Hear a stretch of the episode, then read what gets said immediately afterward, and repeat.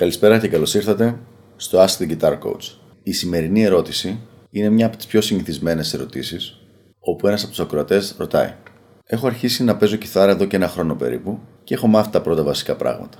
Πρέπει να πάρω μια καλή κιθάρα τώρα ή να περιμένω να γίνω καλός πρώτα και μετά να πάρω την κιθάρα την καλύτερη; Φίλε μου, η απάντηση είναι πάρα πολύ απλή.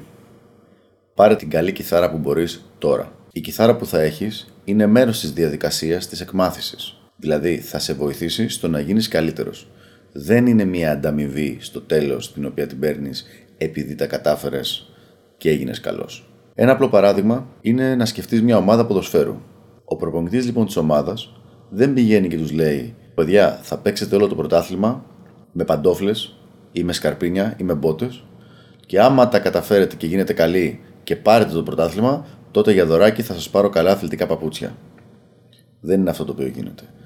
Παίρνουν τα παπούτσια όλη η ομάδα έτσι ώστε να μπορέσουν η δουλειά που θα κάνουν, η προπόνηση και η μελέτη τους να φέρει το maximum αποτέλεσμα και να μπορέσουν να φτάσουν εκεί που θέλουν να φτάσουν.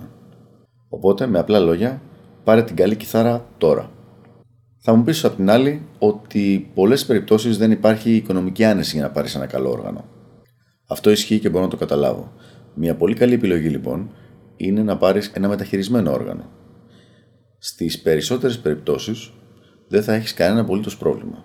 Εγώ θυμάμαι από αγορές, ανταλλαγές και γενικότερα αγοραπολισίες που έχω κάνει στον τομέα της κιθάρας. Μία φορά μόνο είχα κάποιο μικρό πρόβλημα και αυτό ήταν κάτι το οποίο διορθώθηκε πάρα πολύ εύκολα με μια επίσκεψη σε ένα τεχνικό. Οπότε μην πολύ ανησυχείς. Αν δεν έχεις την απαιτούμενη εμπειρία για να δεις κατά πόσο η κιθάρα που θα πάρεις είναι καλή ή όχι, συμβουλέψου τον καθηγητή σου. Αν δεν έχεις καθηγητή, θα σου έλεγα να ασχοληθείς πολύ περισσότερο με το να βρεις ένα καλό καθηγητή και μετά με το να πάρεις μια καλή κιθάρα. Αυτά για σήμερα από μένα. Τα λέμε σύντομα στο επόμενο Ask the Guitar Coach.